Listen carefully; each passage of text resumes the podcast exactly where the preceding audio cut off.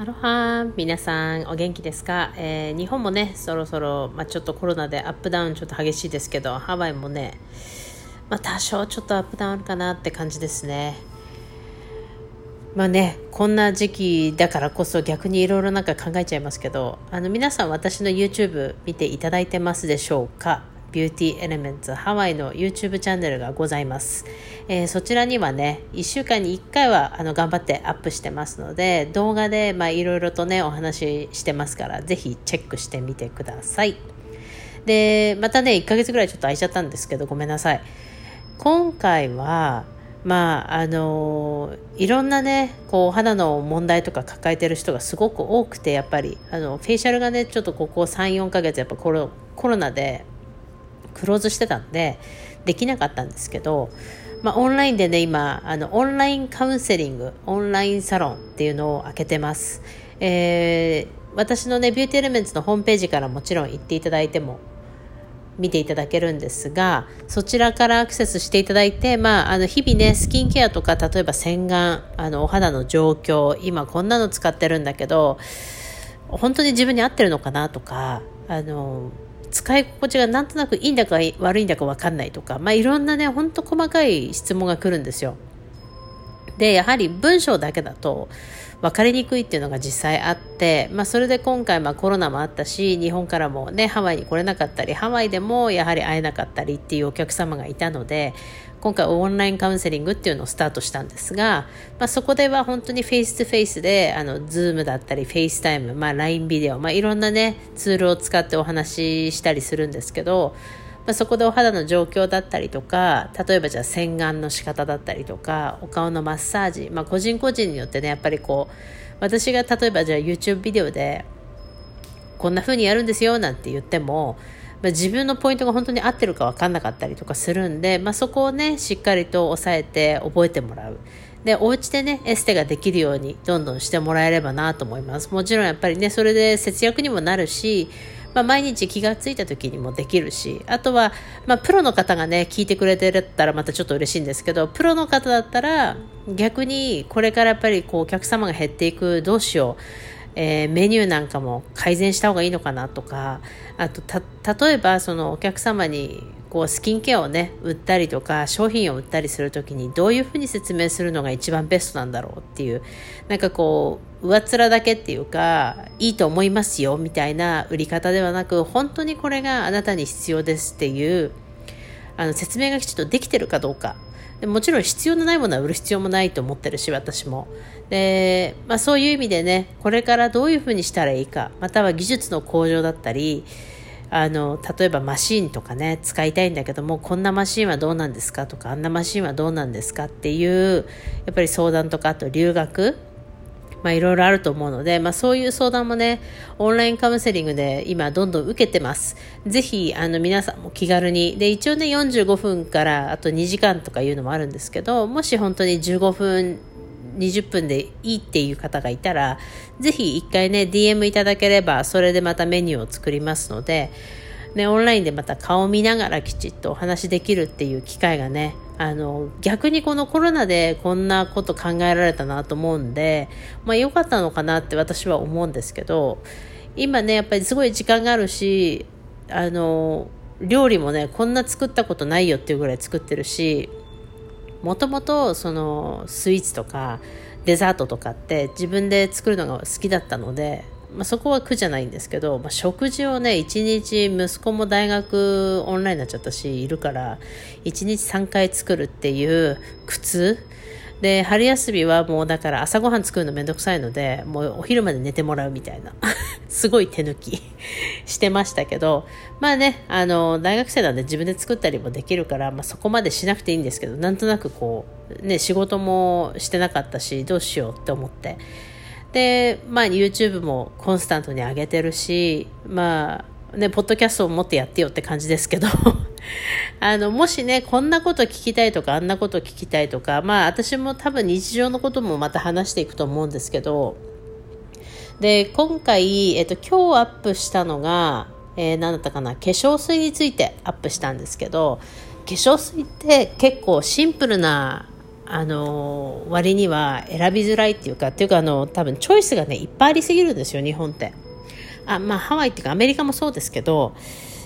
何を使っていいのかちょっとやっぱ分かりづらいっていうか、皆さん選び方がやっぱり選び方どうしたらいいんだろうって思う方がいるんですけど、私はもう全ての肌質に合う化粧水をやっぱ使ってもらうのがいいと思います。で、ビデオの中でも説明したんですけど、アルコール香料、アロマオイルとかはいいです。フレグランスと言われるものですね、香料と言われるものとか、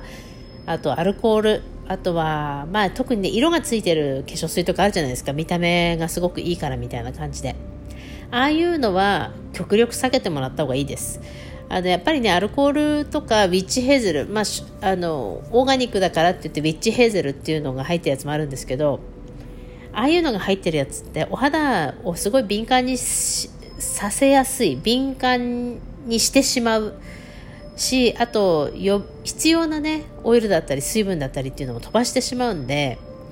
基本お肌には全然良くないです。私は中にはね、アルコールとか酸化させなかったり殺菌効果があるからって入れてる方たちもいるんで、一概に絶対ダメとは言わないですけど、私もやっぱりすごく乾燥してしまったりとか、水分が足りなくてね乾燥してしまったりするので、やっぱりね、アルコール入ってるやつ使うとなんとなく肌ヒリヒリするし、痒くなるしっていういろんな問題があって、で今回ね、私いろいろやっぱり化粧水調べていく中で、私もともとすっごいアレルギーあるんですよ。でアトピーだし、アレルギーもホコリ、猫も超好きなんですけど、猫も触れないし、アレルギー、ホコリ、ハワイに住んでてボルケーノ、火山灰のアレルギーもあるし、マンゴー、パパイヤ、パイナップル、ココナッツキュウリのアレルギーがあって、スイカとかキュウリとかっていっぱい食べちゃうと痒くなっちゃうんですよ。ほんと一口二口はいいんですけど、もうパパイヤは基本パパイヤ、マンゴーは味が嫌いなんで食べないんですけど、なんで自分がアレルギーかって分かったかっていうと、マンゴーの木とかのそば行くとやっぱ痒くなるし、あと何がねダメだったかな、パパイヤのローションとかパパイヤ石鹸っていうのがすごい流行った時に使ったら、使ったとこだけ全部湿疹になっちゃって、あとバセリンもダメだったかな。でいろいろやっぱりね使えないものが多いので、自分の中でもすごい気をつけてて、ただ化粧水を作る時にもう2007年2006年5年ぐらいに作り始めてたんですけど、その時はもうそんなアレルギーあるなんて知らないから、キュウリとかで自分がアレルギー体質だっていうのはもう伝えてあって、ただ自分の化粧水にもパパイヤとキュウリ入ってるんですけど、何をこだわったかっていうと、レイテックス、ゴム製品ですね。ゴム製品、パパイヤ、マンゴー、あとアボカド、リンゴ、バナナ、全部結構ねいろんな果物とか野菜に入ってるんですけど、ゴム科の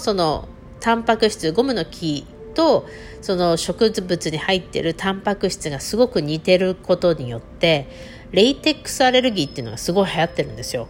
でレイテックスオーラルアレルギー、要は口の中食べた時にアレルギーになっちゃう方っていうのがいて、食べ過ぎたりしてしまうとダメとか、あと今回ねお客さんでもセロリジュースすごい流行ってるじゃないですか、アメリカのセレブが飲んでるとか言って。でそのセロリジュースを、飲み始めて1週間で体が痒くなっちゃったりとか、もうなんていうんだ、アレルギー反応みたいな、体がもう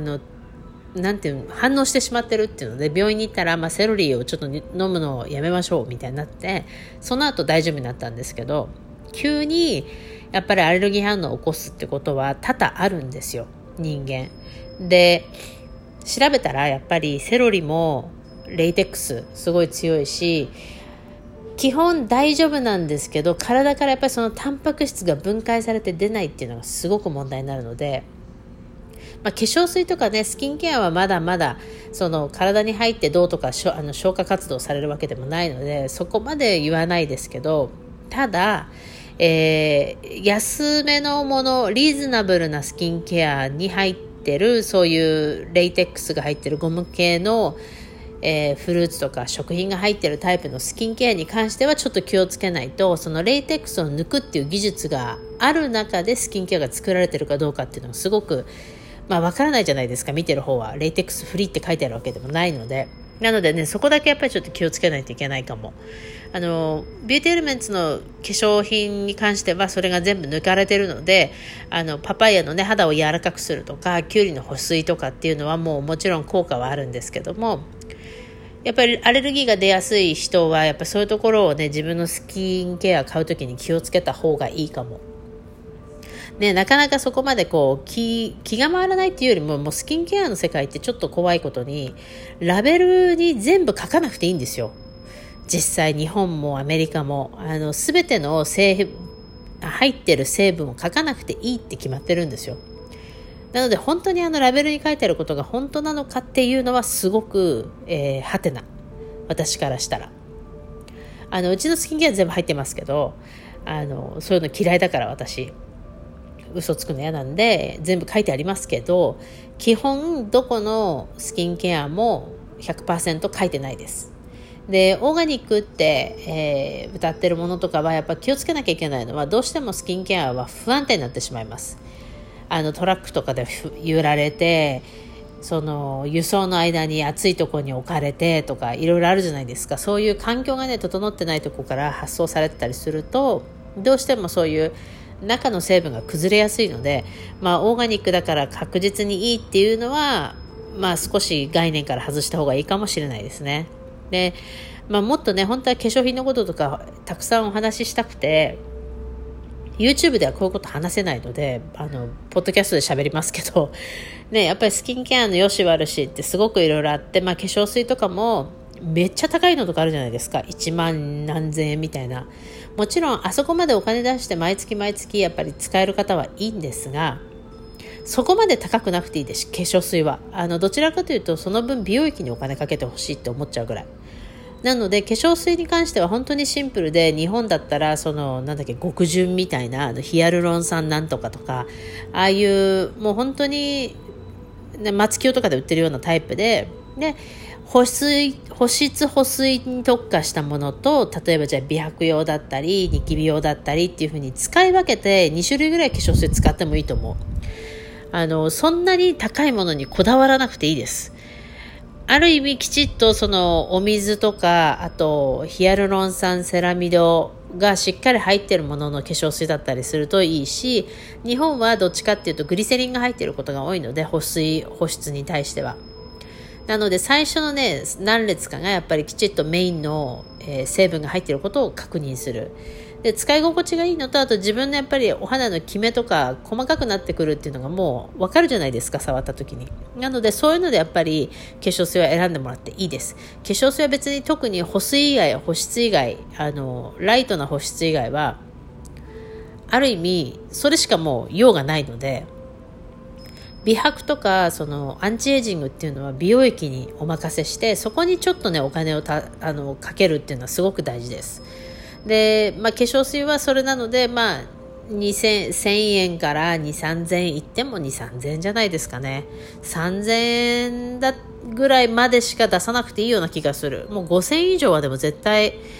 ほとんど変わらないですよ、入ってるの。成分いっぱい入ってる風になんとかエキスなんとかエキスとか書いてあるけど、多分1滴ぐらいしか入ってないです。なんでかというと、化粧水って基本70から 80% は水ですから、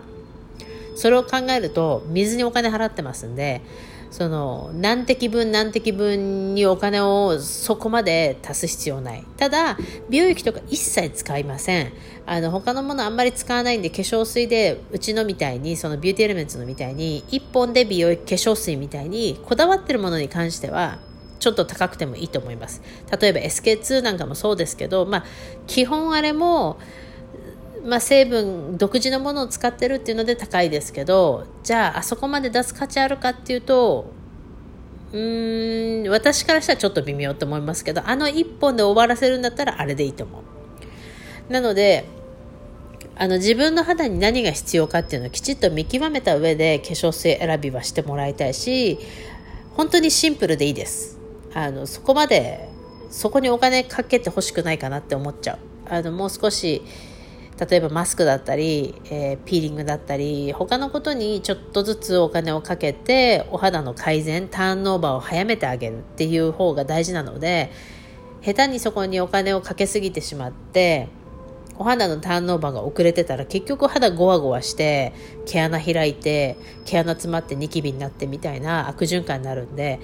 もう一回ね自分のスキンケアを見直すっていうのもすごく大事だと思います。で、生理とお肌っていうお話もしたんですけど、基本その生理前はスキンケア変えないようにしてくださいね。できるだけ生理が終わる頃、お肌がちょっと戻ってきた頃に新しいスキンケアを使ったりとか、お肌のパッチテストとかお肌の調子を見ながら新しいスキンケアを使うっていうのはいいですけど、生理前にあんまり使わない方がいいです。新しいものはあんまり効果が見られないから。生理前はどうしても乾燥したりとか肌荒れがあるし、ホルモンバランスもすごく崩れるんで、多少のピーリングはいいですけども、できるだけその生理前にいろいろやり込まない。それよりもシートマスクとか化粧水パックでしっかり保湿してあげるっていうのが大事なので、そのシンプルケアをねできるだけやってもらいたいかなと思うので、もしお時間があれば YouTube の方見てください。もっと細かく喋ってる部分はあるんで、それぐらいかな今回は。今回ちょっと化粧水のことでね少し化粧品のこともお話ししたかったので、また今度ね時間があれば雑談みたいにまた話しますので、これっていう話じゃなく、いろんなことに特化してただ流して聞いていただければいいかなみたいな内容を作っていきますんで、もしね皆さんもこんなことを話してほしいとかっていうのがあれば、ぜひもう気軽にインスタから DM もらってもいいですし、いつでも E メールください。ぜひインスタの方もねフォローしてもらえればと思います。またぜひ戻ってきてください。では。